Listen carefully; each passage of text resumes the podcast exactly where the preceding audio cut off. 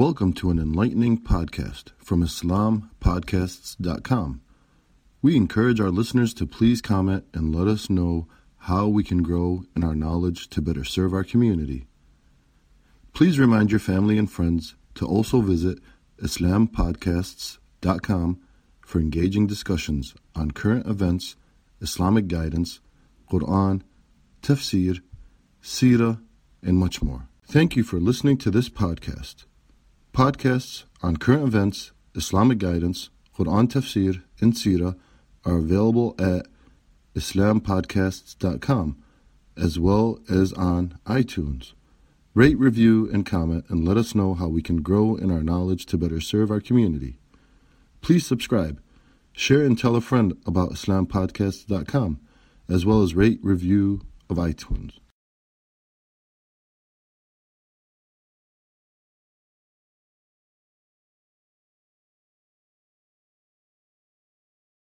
بسم الله الرحمن الرحيم.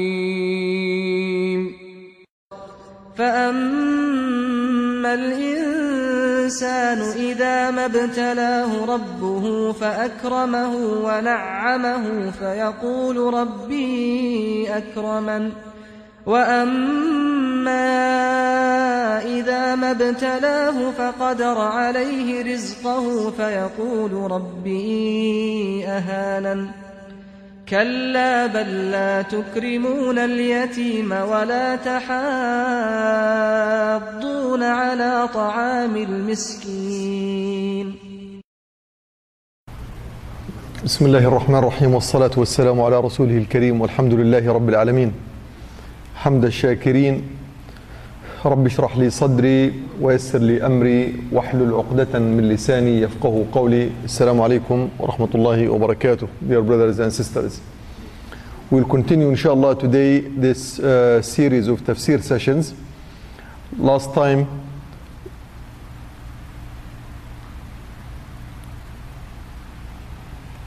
Last time we started Surah Al-Fajr we began the tafsir of Surah Al-Fajr and according to the order of revelation let me just repeat this Surah Al-Fajr comes Surah number 10 in the order of revelation after Surah uh, Iqra Al-Alaq Surah Al-Muddathir Surah Al-Qalam Surah Al-Muddathir uh, I'm sorry Surah Al-Muzammil then we had Surah Al-Fatiha then Surah Al-Masad then we had Surah At-Takwir, then Surah Al-A'la, then we had Surah Al-Layl, وَاللَّيْلِ إِذَا يَغْشَى, and we started Surah Al-Fajr.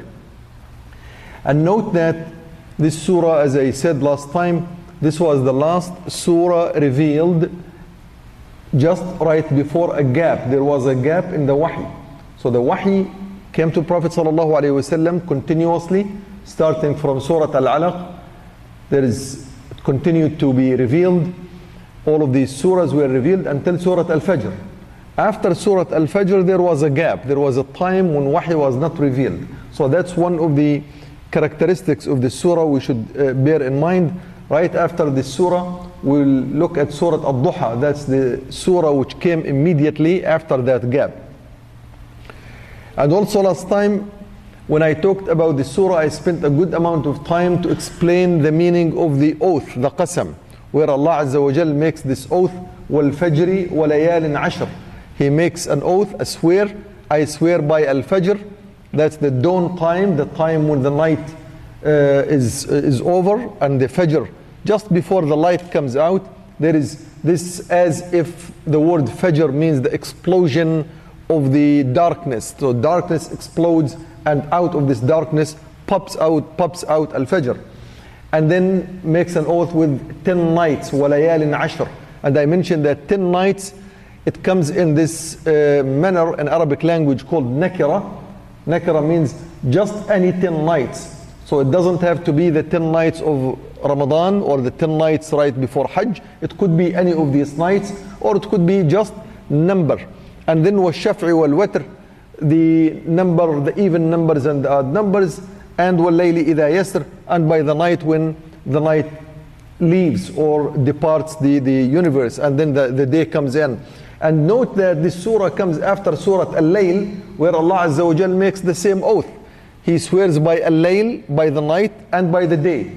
Here he swears by the Fajr, the dawn, and when the dawn, when the night leaves. So it's almost the same. So there is an emphasis here on this circulation between night and day, between night and Fajr, if you will, and night when the night takes over, and here when the night leaves, وَاللَّيْلِ إِذَا يَسْرِي. And then last time I also mentioned that this qasam or this oath, Allah Azza wa Jal makes a challenge to the people, to anyone who has a brain, who has a, a mind, the hijr, and the hijr means the one who uses his mind, the one with good brain. Anyone with good brain can understand the meaning of the oath, and it's, it's, it's a question, it's a challenge, and then there is a hint. I said the, the Quran puts this hint, Alam tara, don't you see what Allah Azza wa Jal has done to the people of Ad? Don't you see what Allah Azza wa Jal has done to the people of Thamud? Don't you see what Allah Azza wa Jal has done to the people of Fir'aun? If you understand and you know the fact that these people of, of Ad and the people of Thamud and the people of Fir'aun, they were so oppressive, they were so tyrant. In fact, the Quran talks about that. الَّذِينَ طَغَوْا فِي الْبِلَادِ Those who have caused lots of corruption, lots of tyranny. وَأَكْثَرُوا فِيهَا الْفَسَادِ and they make corruption so huge, so abundant, so numerous. Then Allah Azza wa Jal, He replaced that tyranny, that oppression, He replaced it with something different. He removed the oppression and the tyranny of Ad and Thamud and Fir'aun and made sure that this long night of oppression does not prevail. And that is the essence of the qasam. That is the essence of, the, of this oath that Allah Azza wa saying, I swear by the Fajr, the dawn will come out. The night will not continue, will, will not be there forever. Even if you have so many of them, so multiple of them, 10 nights, uh, odd and even more, even numbers, more odd numbers, which means 10 lights, uh, 14 lights, 15 lights, as much, as many as you want. Whether it's people of Ad, people of Thamud, people of Fir'aun, or today even, the oppressive regimes in Syria, the oppressive regimes in, uh, in Pakistan, in Bangladesh, where many people are being persecuted, in Burma, and in the world at large, in Afghanistan. No matter how many oppressive regimes and tyranny there exist in the world, Al-Fajr, the dawn will come out. Labil mirsad. Allah Azza wa Jal is always watchful and He is there to, to observe tyranny. When tyranny comes in, when tyranny takes over, Allah Azza wa Jal will make sure that this tyranny and this oppression does not last. Yes, it will take a toll on the people. Yes, it will take some uh, uh, uh, some cost upon the people before this is removed. But at the end of the day, tyranny and oppression will not prevail. And now going to the next ayat, says, فَأَمَّا الْإِنسَانُ إذا ما ابتلاه ربه فأكرمه ونعمه فيقول ربي أكرمن وأما إذا ما ابتلاه فقدر عليه رزقه فيقول ربي أهانا فأما الإنسان as far as the human is concerned الإنسان is a human people any people any person man woman it doesn't matter in the previous ayah Allah Azza wa Jal made it specific الذكر والأنثى male and female here he puts it in the general term الإنسان الإنسان the way he behaves whenever Allah Azza wa Jal whenever Allah Azza wa Jal provides him with some with something good some benefit some money some wealth فأما الإنسان إذا ما ابتلاه ربه when Allah Azza wa Jal tests him there is a test here and I will go into the detail of this in a second when Allah Azza wa Jal tests someone and provides him with wealth, with something good, this person will be so happy. Say, oh, now I am enjoying the wealth that my God has given me. فيقول ربي and He says, my Rab is honoring me, is giving me honor. He is bestowing a favor upon me.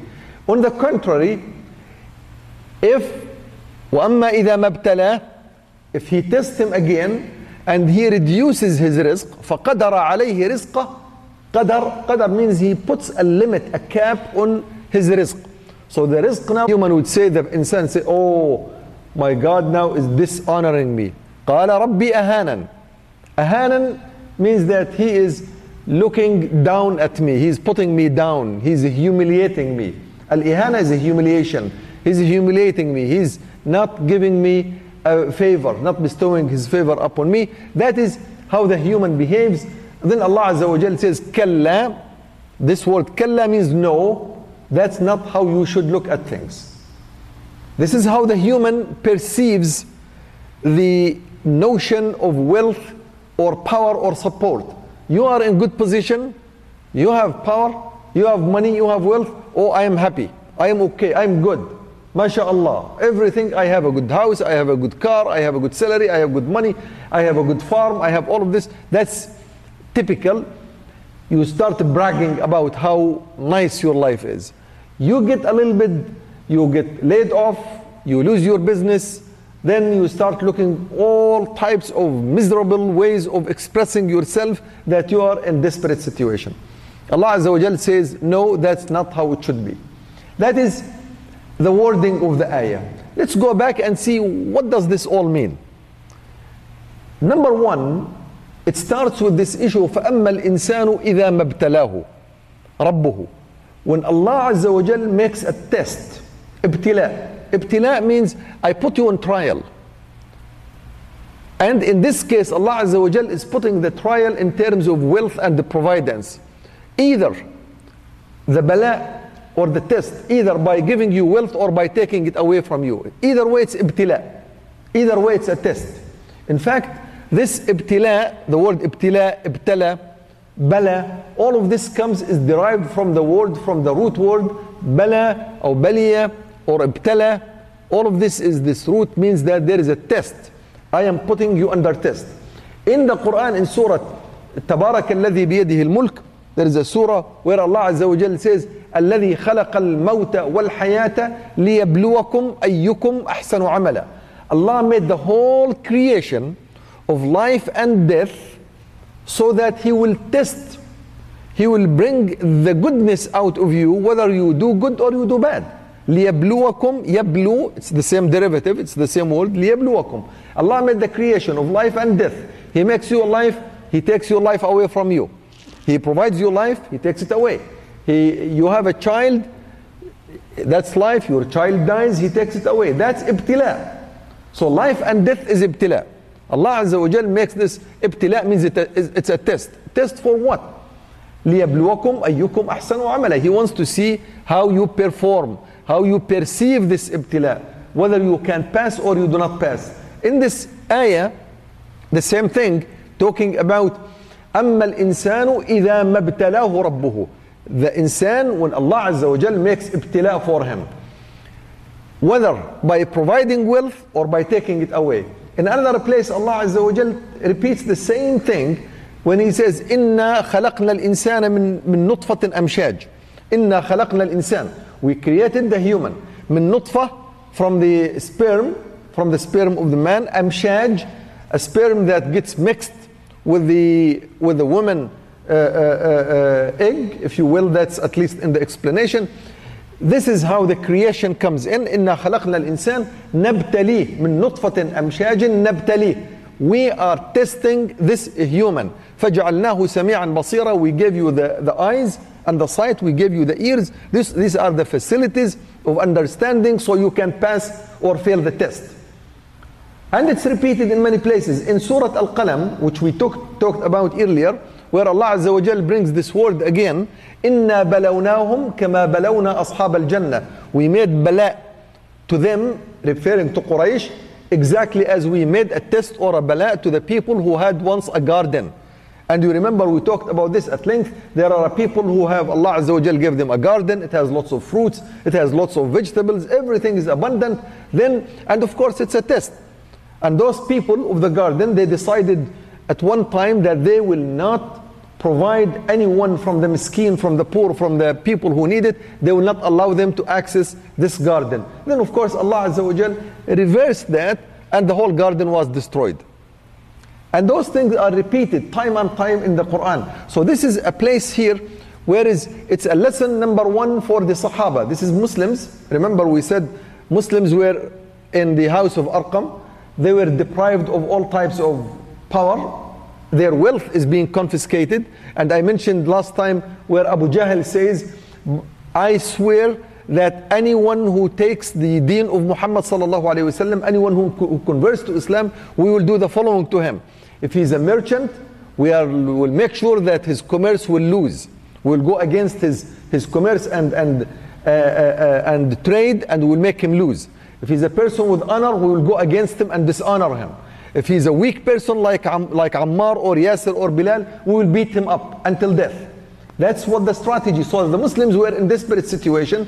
Here Allah Azza wa Jal is telling them, look, even before you proceed, let's understand one thing, that it doesn't matter whether you have the power or not, whether you have the wealth or not. If you don't have the power today, there will come a day when you will have power. Just like the people of Fir'aun, they were eliminated, and then the Bani Israel, they were the inheritance of the power of Fir'aun. So that will be replaced, that will change. And we said there is a dynamic issue in the societies here. The societies are not static, there is dynamic order. So, but it doesn't matter whether you are weak or strong, whether you are in charge or someone is over you, whether you have the power or you are being empowered. Either way, whether this the case or that one, what you should understand is that this is a test from Allah Azza wa Jal. He wants to see how you perform in each and every situation. Because sometimes, even we as engineers, we say, well, I have this phone or this system, we design it, it performs excellent, it performs good when the conditions are okay. In room temperature, when there is no not too much pressure, when the signals around are plenty, it performs good. But that's not how you should test it. You should test it in normal conditions. You should test it also in extreme, in, in extreme heat. And that's what we do in our company. Sometimes we bring the equipment, we put, we actually put the, the heat gun on it, we keep pouring on it until this thing heats up for, let's say, uh, 100 degrees or even more. And then I want to see whether it performs or not. And then we take it into freezing conditions, put it in minus uh, 50 or 70 degrees and see whether it performs or not. So you have to see whether this system that Allah created, which is us now, the insan, how do we perform in poverty and in well-being? How do we perform? Whether we are weak or whether we are strong, whether we are in power or whether we are not in power. The first ayat, they talked about the case when the tyranny of Fir'aun and the tyranny of Quraysh and the tyranny of Bashar al-Assad and the tyranny uh, in Afghanistan, the tyranny in Bangladesh prevails. Then how do the Muslims behave? Am I going to rush to someone who is my enemy to put my hand in my in the hand of the enemy so that I get support or I will continue to rely on Allah Azza wa Jal. And this is specifically I'm addressing this to the brothers in Syria. You are the brothers in Syria are in desperate situation. Bashar al-Assad is using all types of tyranny. Today I was watching uh, a, a piece of news where chemical weapons and gases and all destructive weapons have been used. It's not they won't have been used. And the people are desperate. And they are being cornered and pushed day after day. Go and seek the support of the NATO and the Security Council so that they give you, give you help. They are in desperate situation. It's a test whether they will look up to Allah Azza wa Jal as the one and only one source of support or they will start looking all over. That's what the Sahaba at the time of Muhammad sallallahu alayhi wasallam in Mecca, they were in this desperate situation. Allah Azza wa Jal is directing their attention that it's Allah Azza wa Jal who is the one who changed and replaced Fir'aun. He's the one who took the power of Fir'aun. He's the one who took the power of Ad. He's the one who took the power of Thamud. And he is bil mirsad and he's watching. And he is the one who will enable those Muslims to take care of the power of Quraysh and Mecca so Quraysh will no longer prevail against them.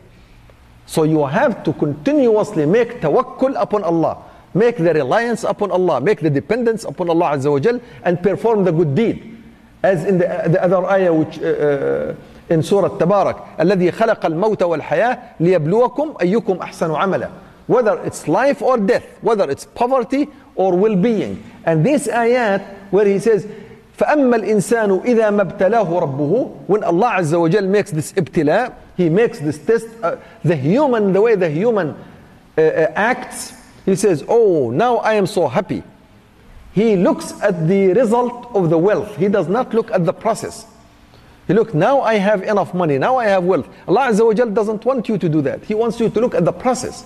The process here is that you are being tested by Allah Azza wa Jal to see how much you can do, how good you are going to do with your wealth.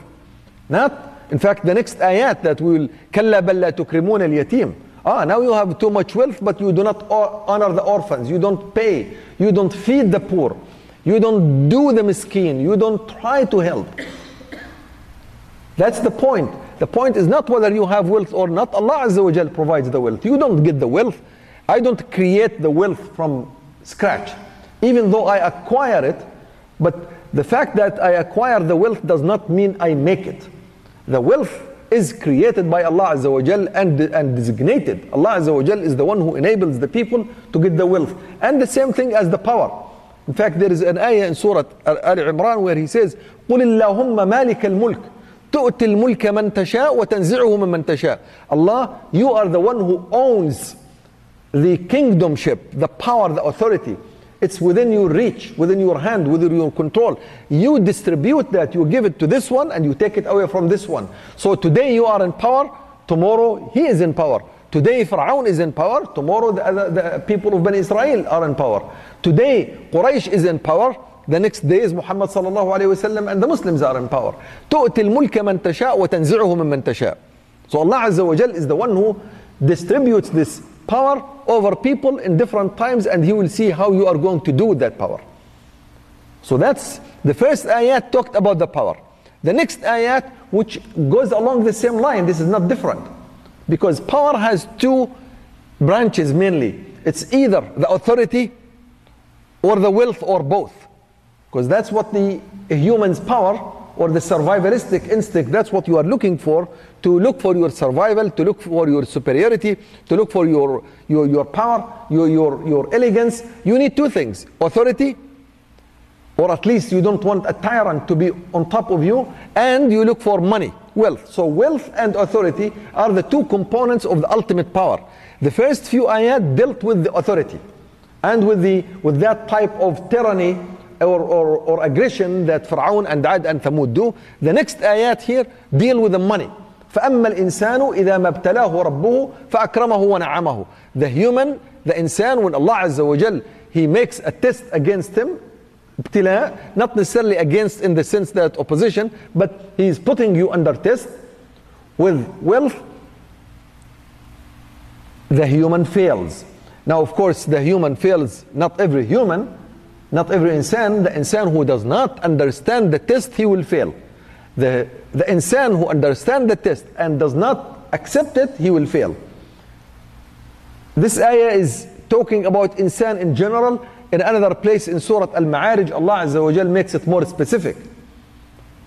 إن الإنسان خلق هلوعا إذا مسه الشر جزوعا وإذا مسه الخير منوعا. The insan, the insan, still the same thing, the insan, he is always in, in, in, in a state of mind which is unstable. Halua. Halua means he's always looking for something different, for something he's, he's worried. Halua means he's internally worried, unstable, no tranquility. إذا مسه الشر if he has a shar, shar means evil, poverty, you don't have enough wealth, then you are jazu' you are absolutely in terrible situation, you don't like it, you are frustrated, you pour your frustration upon your people, that's what jazu'. وإذا مسه الخير and if you get khair, something khair, you get it, manu'a, you start preventing this khair from reaching people. إلا المصلين, he makes exception there. In the other surah, he makes the exception. إلا المصلين, except those who bow down to Allah Azza wa Jal with prayer. Those ones, they don't do that. In this ayah, he keeps it the general so that the Muslims, those Sahaba will take a note that they should not be in this situation. He says, أما الإنسان, the insan, he acts in the following manner. If Allah Azza wa Jal provides you the test, gives you the test, and under the test, He gives you lots of wealth, then you say, Oh, I am doing well. And you start bragging about your wealth, just like Qarun. Qarun was from the people of Bani Israel at the time of Pharaoh. He, when he got the, lots of wealth, he was bragging. I now have extra amount, of, I mean, extravaganza type of wealth beyond the limit of the people, beyond your imagination. I have too much of it. إنه كان And Allah Azza wa Jal asked him and told him, لا تفرح.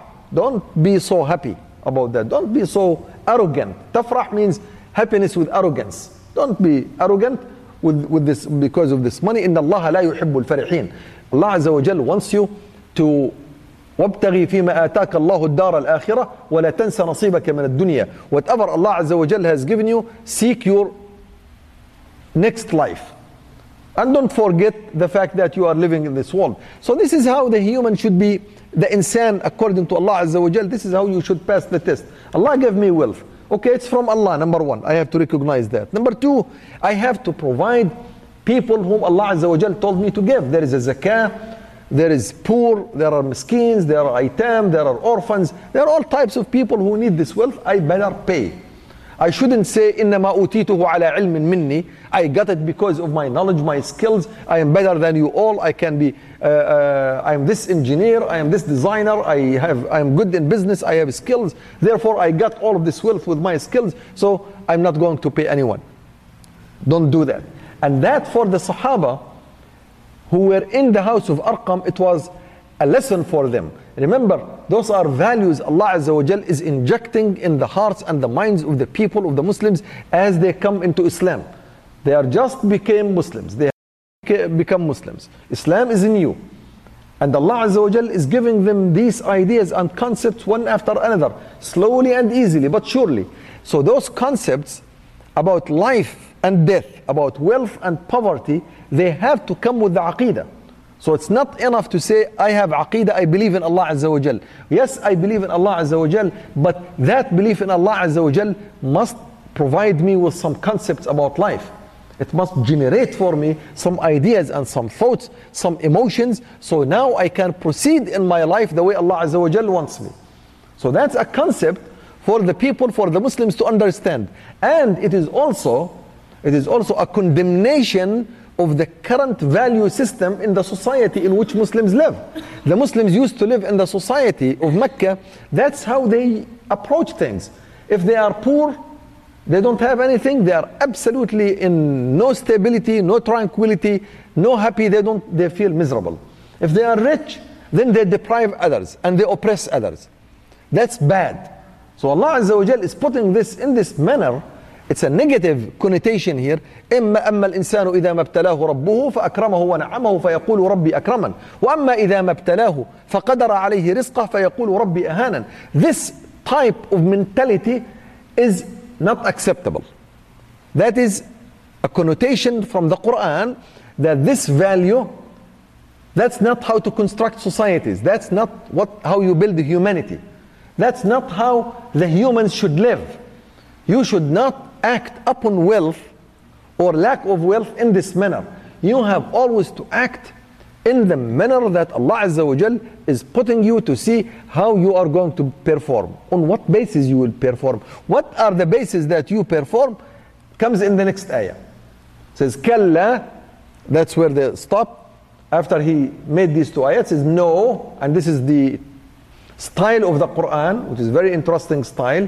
He puts some statements this is how the people perceive the issue of poverty and wealth. No, that you should not do that.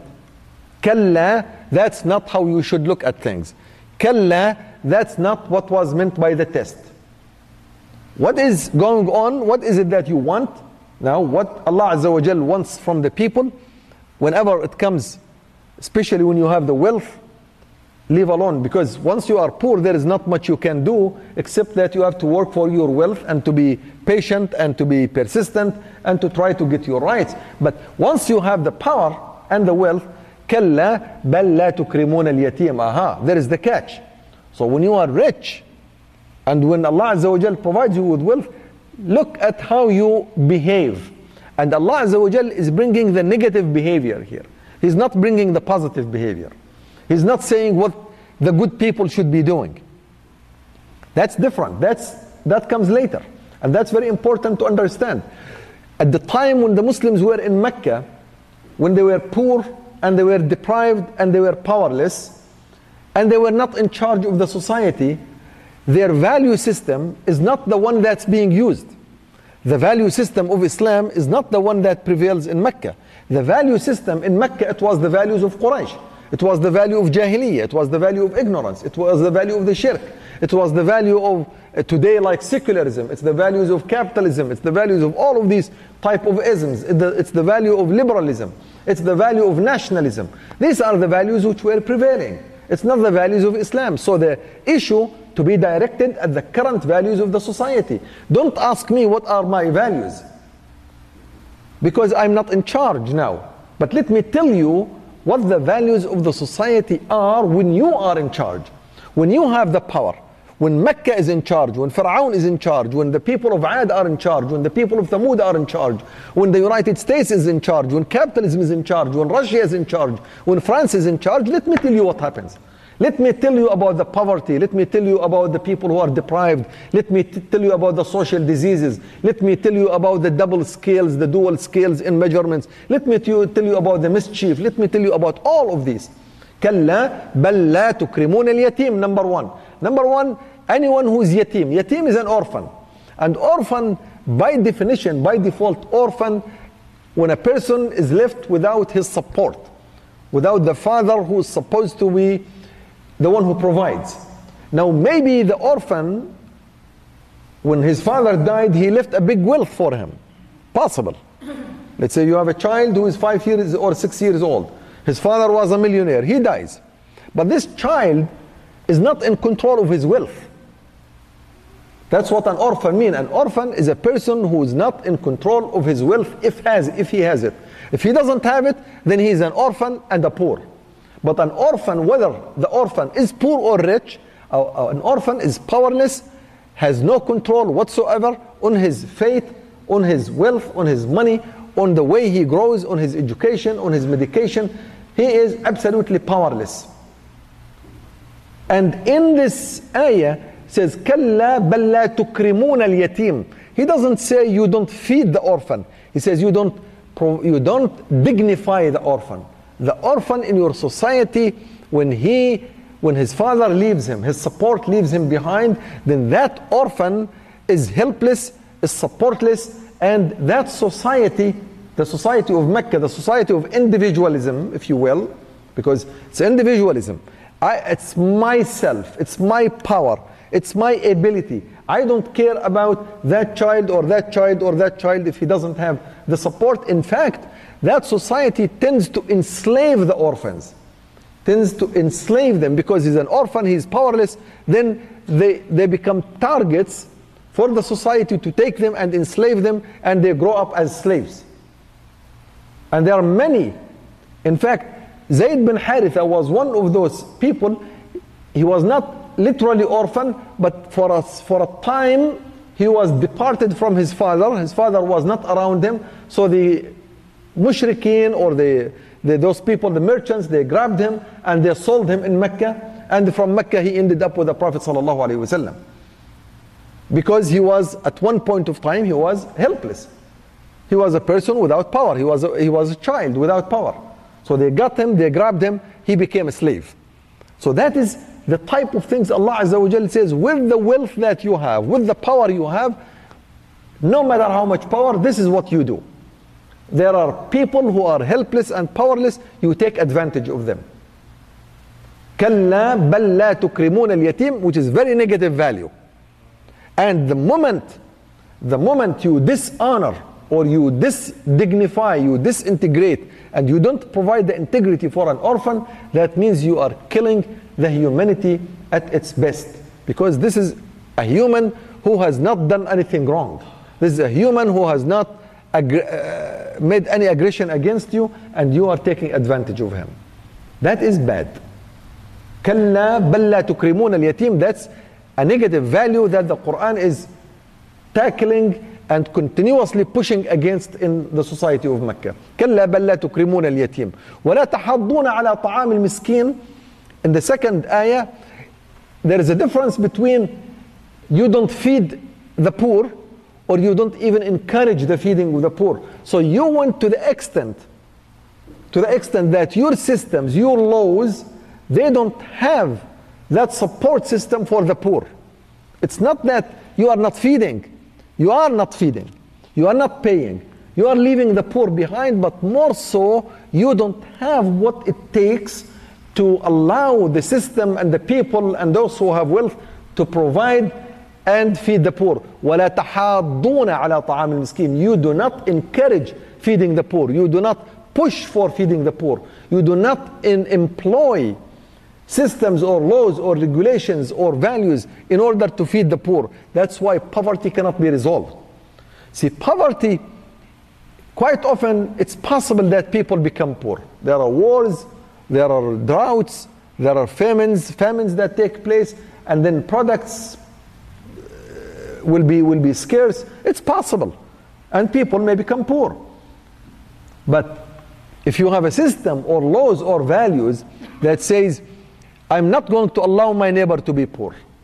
I cannot allow a person in my neighborhood to go hungry. It's against my values, as the Prophet ﷺ when he, when, when he makes in the hadith, أيما أهل عرصة يبيتون وفيهم امرؤ جائع إلا برئت منهم ذمة الله. Any group of people living in a certain community, they go to bed and one of them is hungry, Allah Azza wa Jal will be bari' from them. Bari' means he disowns them, he disassociates himself from them. He does not accept them, he doesn't like them. You make it all those meanings of bara'ah from Allah Azza wa Jal against these people. That's value. That's value. But in the society, if your value, if I am okay, my family is okay, I don't care about my neighbor whether he is, he, if he doesn't food, doesn't have food, doesn't have apartment, he goes to the street, homeless. That's okay, let him be homeless. It doesn't hit a nerve in the society if the number of home, homeless people grow. That is wrong. That's what the Quran is saying. وَلَا تَحَاضُّونَ عَلَى طَعَامِ الْمِسْكِينِ Now, why? What is the reason for that? Because your nature, the way you do that, وَتَأْكُلُونَ التُّرَاثَ أَكْلًا لَمَّا Because the money, the wealth you have, all your purpose in life is to accumulate wealth. Your purpose in life becomes to accumulate wealth. That's how it was in Mecca. That's how it is here in America. When somebody has 200 billion dollars. Come, what's 200, what's 100, what's a billion dollar? Getting in your account and you brag, I'm a billionaire. There are 10, one of the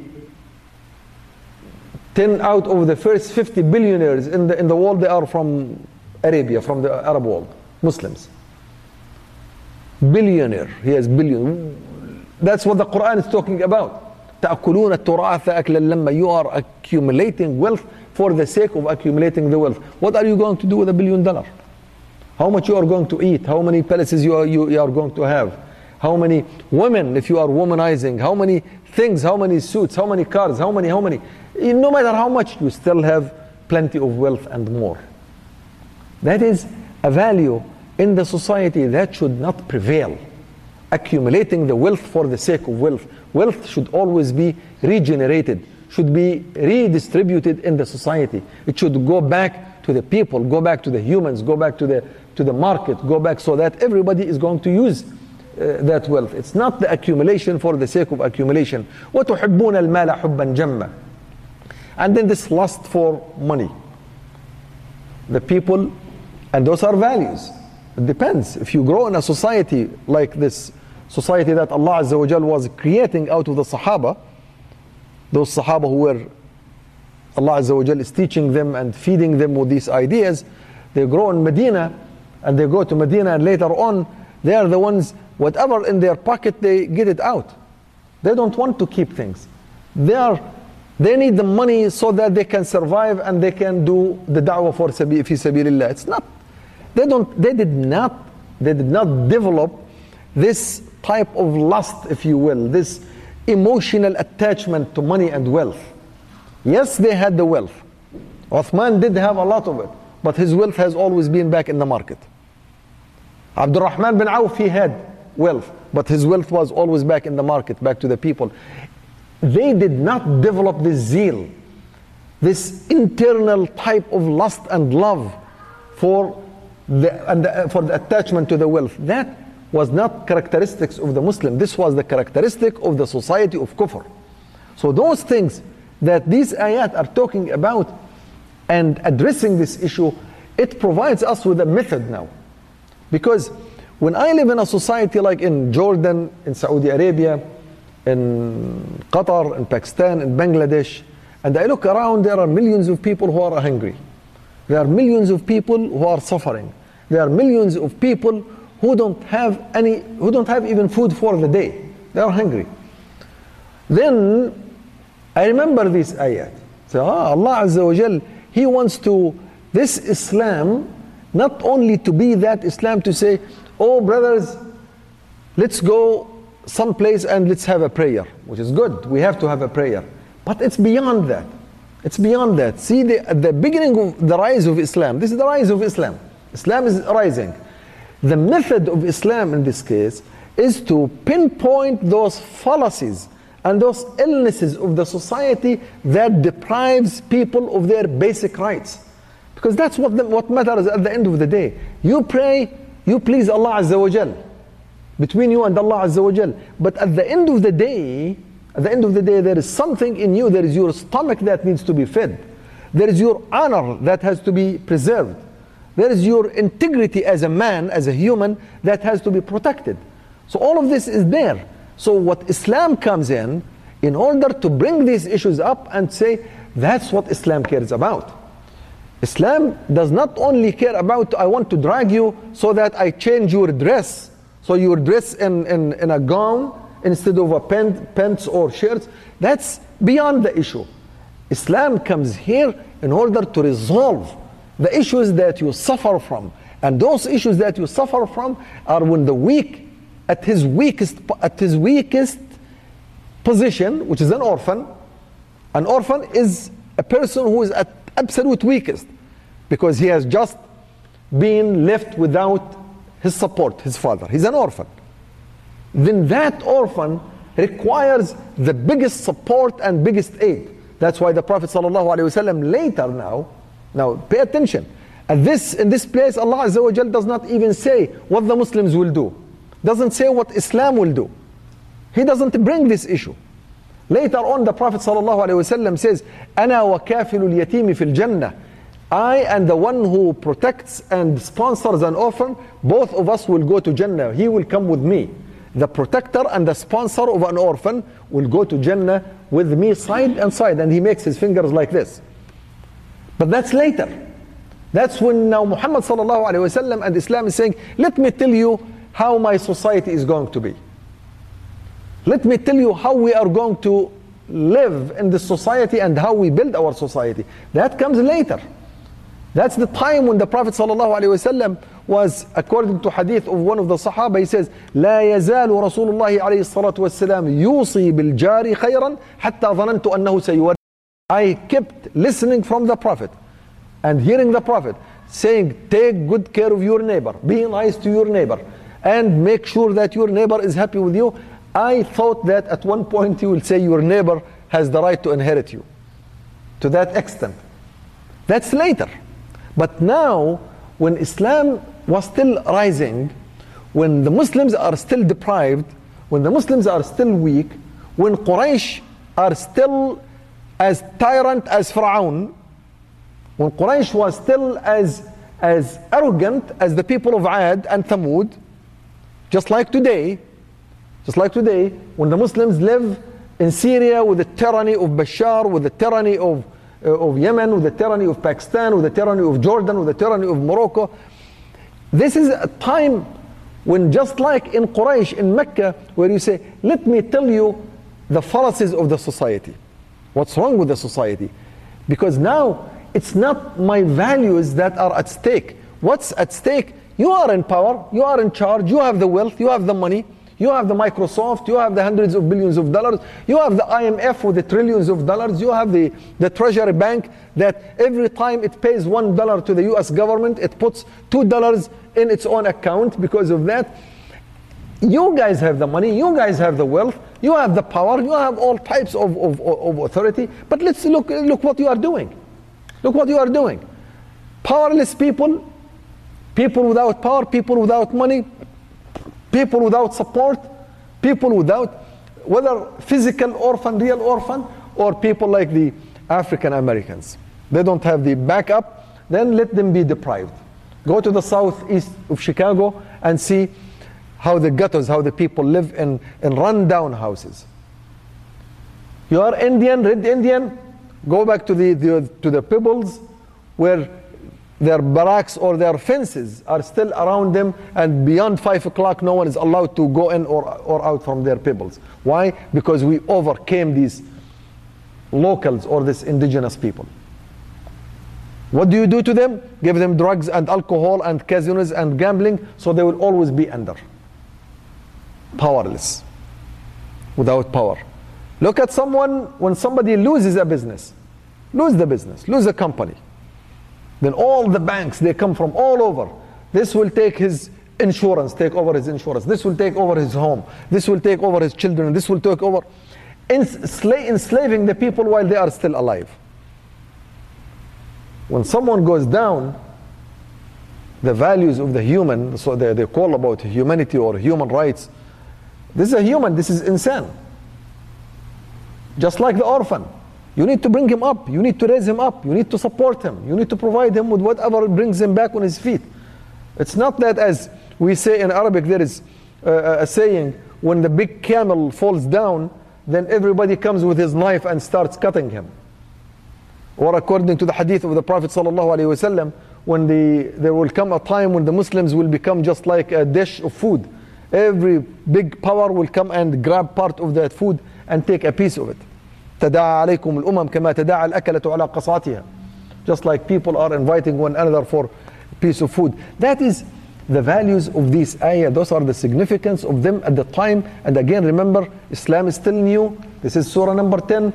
We don't have the entire Quran in front of us. Now we do, but then they did not. This was raising the personality of the people, shaping up the minds and the mentalities of the Muslims, and pointing them guiding them what are the fallacies and the illnesses of the society that you have to expose. You have to expose those illnesses because without exposing them, you will not be able to prevail. Your system, your values, your deen, your, your, your new religion will not have that significant value. What does Islam mean to Bilal? Islam to Bilal means liberty and freedom and getting away from Umayyah ibn Khalaf. What does Islam mean to the orphans? Islam means to the orphan that Islam is going to come and provide them with the backup and support and will not allow anyone to, to exploit them and to abuse them. What does Islam mean to those who look at the wealth being accumulated in the hand of Abu Sufyan? He has, in one of his caravans, more than 1,000 camels carrying the, the, in fact, the, the, the, uh, during the Battle of Badr, most of the caravan that was coming from Damascus, from Sham, when the Muslims they wanted to, to, to challenge that caravan, was for Abu Sufyan. Everybody in Quraysh was dependent on Abu Sufyan for his food. And of course, Umayyah ibn Khalaf and the other ones. And then those poor people, they will look at this and say, how can we get food? How can we live?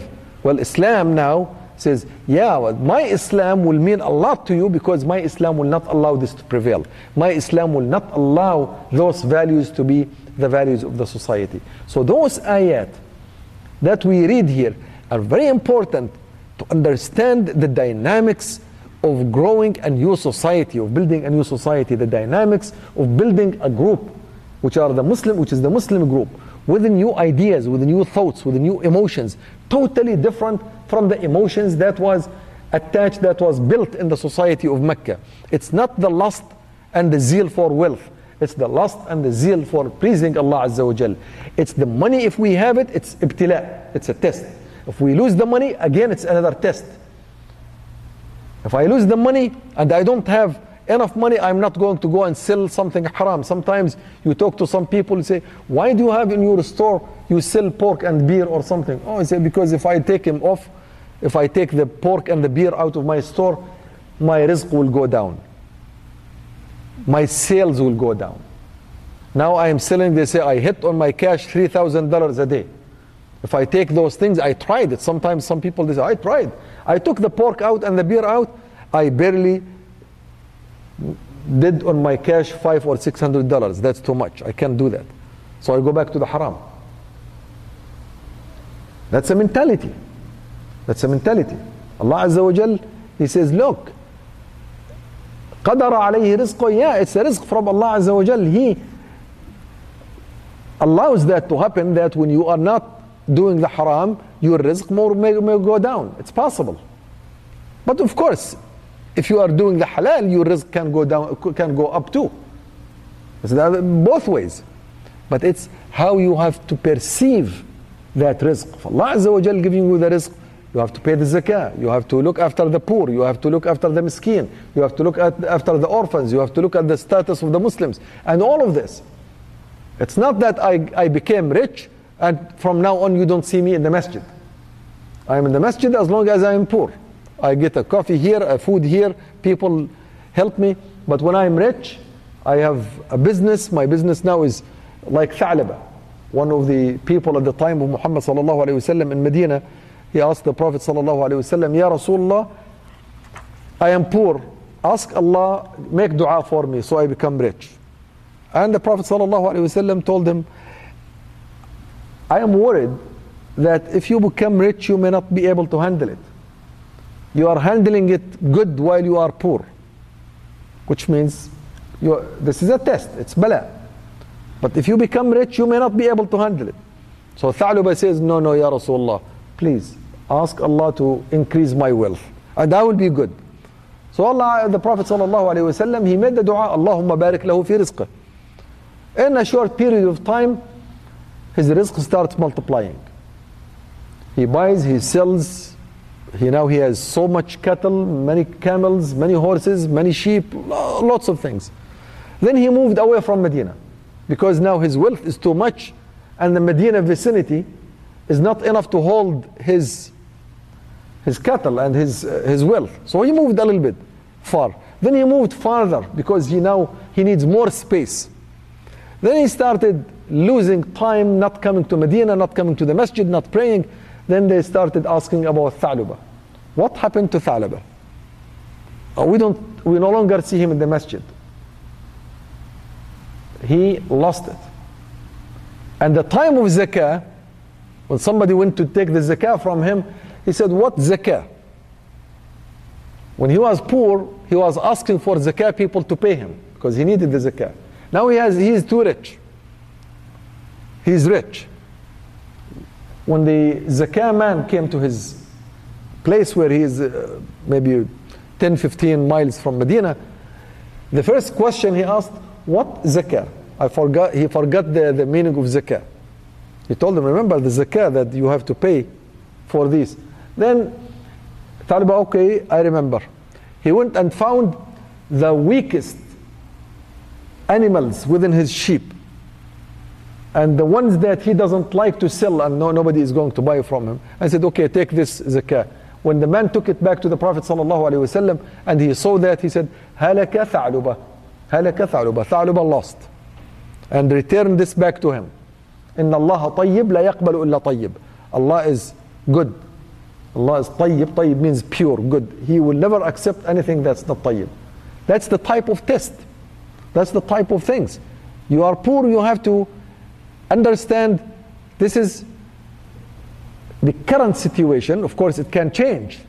You can become poor and become rich, and the other way around.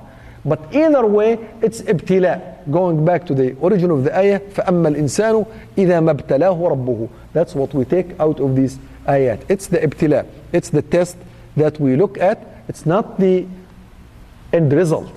It's not the amount of wealth I have in my pocket. It's not the amount of power I have. I may at some point find myself a president or a leader of a country. Okay, there was a time when I was in jail or I was deprived. Oops, now I am on top of the, I am in charge. What do you do with this in charge? Once, once you are in charge, what are you going to do? You have to apply the rules of Allah Azza wa Jal. You are not going to say, oh, I have to please now America or Britain or Europe so that they will not be mad at me. Don't do that. It's a test. Whether you are deprived or whether you are in power, whether you are poor or whether you are rich, those tests have to be passed. That is the significance of this ayat. I will stop right here, open the floor for discussion. There are more ayat. I'm not going to go through them, the other ones, because they open a new, a new subject in the, in the, uh, in the course of the surah. So I'll stop right here and If you have any questions, comments, uh, please go ahead.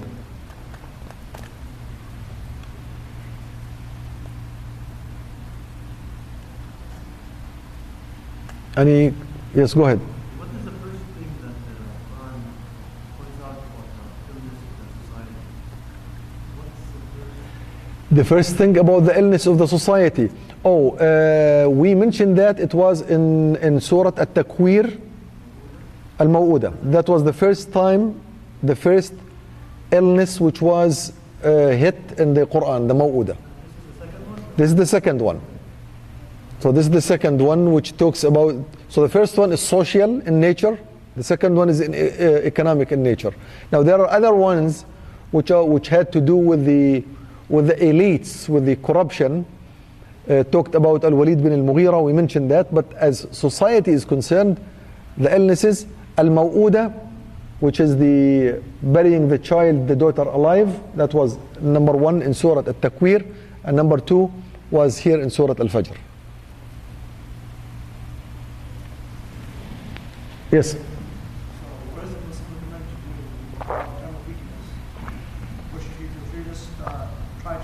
or understand the society, or? Yeah, that's a good question. And we face this a lot. The illness of the society, because uh, when sometimes I talk about, let's say, capitalism. Capitalism is a corrupt, corrupt system in, by nature, economic system. I say this is what's wrong with capitalism. That's how capitalism breeds poverty.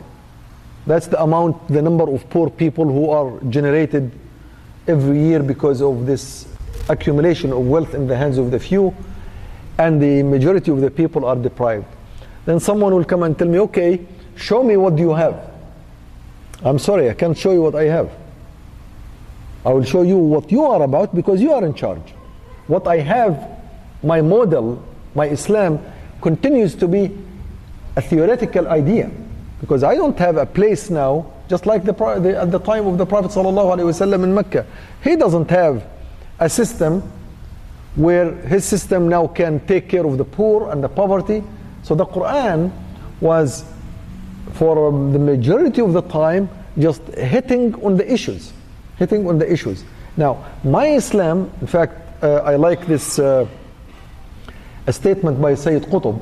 He mentioned in one of his books, I think it's uh, called Khasa'is Tasawwur al-Islami, the, the properties of the Islamic uh, uh, perspective. What's the Islamic perspective on issues? He says it's very strange. Here is capitalism that's at work and it's generating some problems. Now, you come to me and tell me, show me how Islam can fix that. Islam will fix the problems that it generates when it's in power. Because every system, once it's implemented, there are going to be some errors. There can be some errors, and then I will be responsible for taking care of those errors, my own errors. What Islam, in the implementation, it is possible that someone who is going to be, let's say, oh, since there is zakah, there is the public property, there is public ownership, then I can get all my share, so I'm not going to work. I will not, I will be dependent on the, uh, so I'll become lazy. That is an error that could happen. Then once that happens, my Islamic system and the rules and the laws will take care of that. I have ways of dealing with it. But I'm not going to have a ways to resolve the poverty that is generating at a rate, at a very high rate on a daily basis. Have you seen the billboard on the highways that tr- keeps track with the depth of the nation growing by the second? And sometimes if you go on your computer, you go to Google and say find the uh, the clock, the depth clock, which runs like crazy, running. I mean, it's huge. Like last probably two weeks ago, it was 16.1 trillion dollars. Today it's 16.6 trillion dollars. 0.5 trillion dollars, which is 500 billion dollars The depth. Every time the depth goes, there is someone who is going to be poor because of that. I cannot solve that. My system, my system, once it's implemented, will not will not generate this error. It's an error. It's a defect. So this is the Islamic method. Just like here Surah Al-Fajr say, look, let me tell you what you are. تحبون المال حبا جما. You have absolute lust for wealth. تأكلون التراث أكلا لما. You swallow. In fact, this is the word. تأكل. You are swallowing the wealth. You, you feed yourself with money, with wealth. Putting them in, in big, big sacks of, of dollars or accounts. That's a problem. I can't simply say, okay, let me regenerate these values in the people. It's a system, it's a system of capitalism and individualism and liberalism that generates these stupid and bad values. It's the system that is not based on the fact that Allah Azza wa Jal is the creator, the Rabb, the Khaliq, the one who provides all the wealth. It's not based on that, so it will generate all these problems. So let me create a system that is based on the fact that Allah Azza wa Jal is the creator, Allah is the Rabb, Allah is the God. Let me do that, and let me show you then that my system will not have these problems. So that's what I mean by this is a method in the Quran how to address the issues. I will not be I will not be sold cheap and I will not be taken advantage of. Somebody tell me, "Oh, you are just talking because you don't have a system." Yeah, I don't have a system. I don't have a model. And my model once it's implemented, the Prophet ﷺ, his model, his system, it's not even a model. Once he migrated to Medina, the first day he was in Medina, the first day, he said, okay, come over, everybody come over. Ansar and Muhajirin. Let me ask you to do the. He still, he doesn't have army, he doesn't, but he has authority. Says, come over, everybody here. You Ansar, you are in your towns, you are in your town, you are in Medina, you are doing okay. These Muhajirin, they just came from Mecca, deprived of everything. They left everything behind. They have nothing. So don't call them refugees. Don't them call them with political asylum. These are brothers. These are your brothers. And the brothers mean, here is a brother from Ansar, you are from brother from Muhajirin. You from Ansar, you have to make sure that your brother from Muhajirin, he has enough, enough to live and to proceed in his life. Do it the way you want. And they did it. The man has a big house, splits his house in halves. He has a merchant, he says, I have, let's say, 100 camels, take 50 and I will have 50. You go and trade with your 50, I trade with my 50. That's real. So now he is in charge, so his system works now. In very short period of time, Allah Azza wa Jal, He tells about this situation. He says, واذكروا إذ أنتم قليل مستضعفون في الأرض فآواكم الله وأيدكم بنصره ورزقكم من الطيبات. Once you have been, you migrated to Medina and you got this victory and this authority and, and Allah Azza wa Jal, He provided you with the tayyibat. He provided you with the rizq. It, it's solved. It is solved. Yes, there are problems of munafiqeen, but that's different. You deal with that problem. But that's when your system is in charge. When your system is not in charge, I, will, I have the privilege of pointing fingers at the social diseases, the divorce rates, the uh, lesbians gay marriages, which is outrageous, uh, the poverty, the poor, uh, the corruption, all of this I will keep this is what your system does. What does my system do? Once I implement it, I will show you. Yes.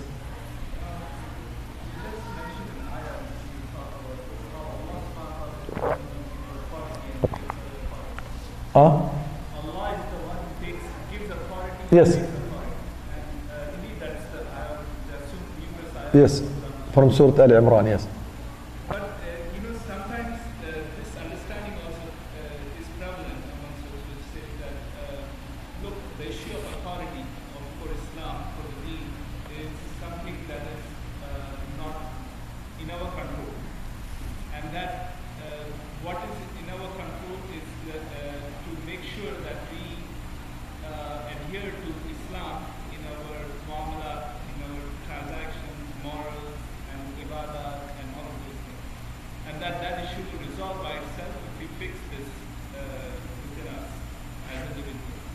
Uh, Okay. That ayah, قل اللهم مالك الملك say Allah you own all the mulk تؤتي الملك من تشاء وتنزعه ممن تشاء بيد ها وتنزع الملك ممن تشاء بيدك الخير انك على كل شيء قدير you are the one who provide the mulk to whom you ever wish and you take it away from whom you ever wish that means is the final result the final decision that Pharaoh will no longer be in charge it's a decree from Allah. It's a decision. Allah Azza wa Jal decides that Pharaoh no longer deserves to be a king. Okay? Now, the process, the process of changing that and making that happen, Allah Azza wa Jal Himself now, He made that process at the hands of people. So th- there is a process for it. There is an end result and there is a process. The end result is Pharaoh will no longer be a king the king of Ad will no longer be the king. It's over. But then the Quran now, the same Quran like in the in the ayah where Allah Azza wa Jal talks about Fir'aun, Allah when he says ونريد أن نمن على الذين استضعفوا في الأرض ونجعلهم أئمة ونجعلهم الوارثين We want to make sure that those who are oppressed they will inherit the power of Fir'aun then he goes and talks about Musa alayhi salam and how Musa was raised and all of this struggle and the path that Musa has taken by the orders of Allah Azza wa Jal in order to challenge Fir'aun. Even to the extent that in Surah Taha when Allah Azza wa Jal tells Musa and, and Harun says, اذهبا إلى فرعون Go to Fir'aun. ولا تنيا في ذكري and don't be don't slow down go fast don't delay things and Musa was telling the Pro- Allah Azza wa Jal says this Fir'aun is oppressive إني أخاف I am afraid أن يفرط علي أو أن يطغى I am afraid that he will oppress me and he will he will kill me actually but still Allah Azza wa Jal told him go and do it so there is a process that Musa salam had to go through the challenge to Fir'aun until Allah Azza he finally takes his, the, the, the final step and replace Fir'aun and, and take him away. So the idea here is the fact that Allah Azza that the, the decision that Husni Mubarak must go. That's to Allah Azza it's not to me. But the process of removing Husni Mubarak and the process of removing Qaddafi and the process of removing Bashar or the process of removing King Abdullah of Jordan or of Saudi Arabia, that's a process that the people have. Those are orders from Allah as well. Those are orders from Allah. So that is from Allah, He said it, and the process Allah Azza wa also defined it. So we cannot say the fact that Allah Azza wa Jal says, Oh, تؤتي الملك من تشاء وتنزع الملك ممن تشاء. Therefore, I will wait until Allah Azza wa Jal takes the mulk out of King uh, such and such. You can't do that. Because the same Allah Azza wa Jal who said that ayah, same Allah and same Quran says, Go and work and do the process, do, do the, the, they call it the due diligence process, so that you can achieve that objective. But then the final victory is from Allah Azza wa Jalla, of course. And that's what the Prophet ﷺ did. The Prophet did not sit in Mecca and say, Oh, Allah Azza wa Jalla will take the mulk away from Quraysh. And told the Sahaba, just go to Abyssinia, wait until everything happens. He didn't do that. Some of them went to Abyssinia and some continued to struggle in Mecca and to do the work, the daily work, until Allah Azza wa Jalla enabled them, the Muslims, to come to Medina and build the state and build the army and build and build, then come back and fight Quraysh many times in Badr, in Uhud, in Al Khandaq, in Sulh al Hudaybiyah, in many places until they were able to conquer Mecca. So there is a process. And the process is from the Quran. So, uh, alongside the ibadah, the, uh, you know, restricting ourselves uh, to the, account, the commands of Allah for our morals and muamalat, alongside also this has to be or is a command from Allah. Of course. Yeah.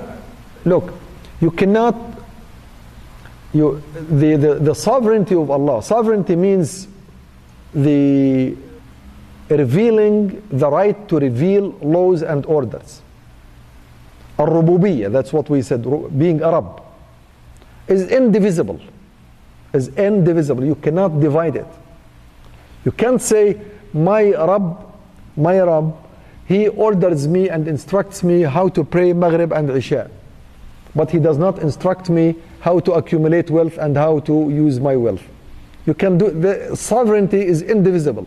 Actually, even the, the, the liberalist, the secularist, from the time of Jean Jacques Rousseau, they realized this fact that sovereignty is indivisible.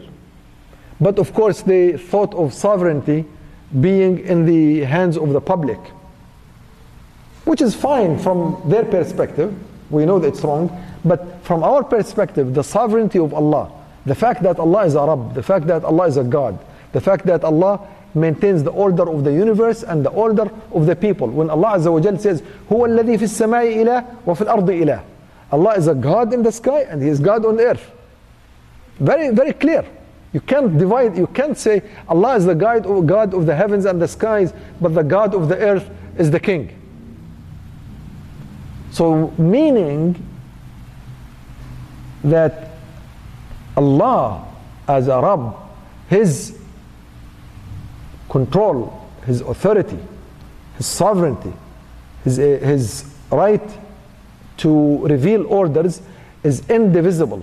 You cannot say it's only for ibadat and for morals and ethics.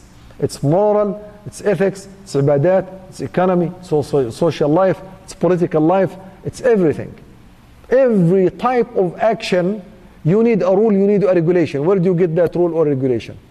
You can't do things without rules and regulations. Nothing. You can't, you can't go and sell something in the, here in, the, in this country. You can't just go to the, to the street and start selling. You need an order, you need a rule. Somebody must bring that rule or law. You need a license. Somebody should be able to issue a license based on certain regulations, correct? Every act you do is a transaction that requires regulation. Where do I get my regulations from? It has to be from Allah Azza wa Jal. Whether it's politics or social or ibadat or anything else. It has to be from Allah. And that's what this ayat is about. The first ayat were about power. The second ayat were about money and wealth. And the next ayat are about the deen, about the al-yawm al-akhir. So it's putting them all together. Whether it's al-yawm al-akhir,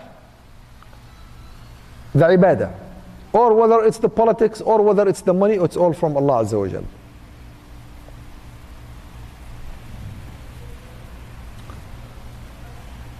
Yes. What's that? Lecture. Oh. What lecture? Oh, tomorrow. Tomorrow I have a lecture. You're right. So we, tomorrow we have a lecture at the Masjid of Bolingbrook. It's Masjid al-Islam. Masjid al-Islam in Bolingbrook. It's on the political system of Islam. And by the way, we have been doing this series of systems, just like the series of tafsir we are doing here. We have series of systems. We did the social system, the economic system. We did the social system, two parts, part one and part two. And we will have a political system. And I think we will have part one and part two as well, because the political system is huge. Tomorrow we will be talking about that, and I will be talking about this issue that I just addressed uh, now. Like the, what's the origin of the so-called Islamic political system, and what's the origin of the so-called democratic, secular, liberal, civil state? What are the, and we'll go into deep into that, where everything originates from, with documentation, with, with dalils. So we'll not be just hand waving on, on issues. So tomorrow it will be after Salat al Asr, inshallah, just like this time, right? Salat al Asr at 6.30? 6.30, inshallah. جزاكم الله خيرا. Thank you very much, brothers and sisters. And we'll. Uh,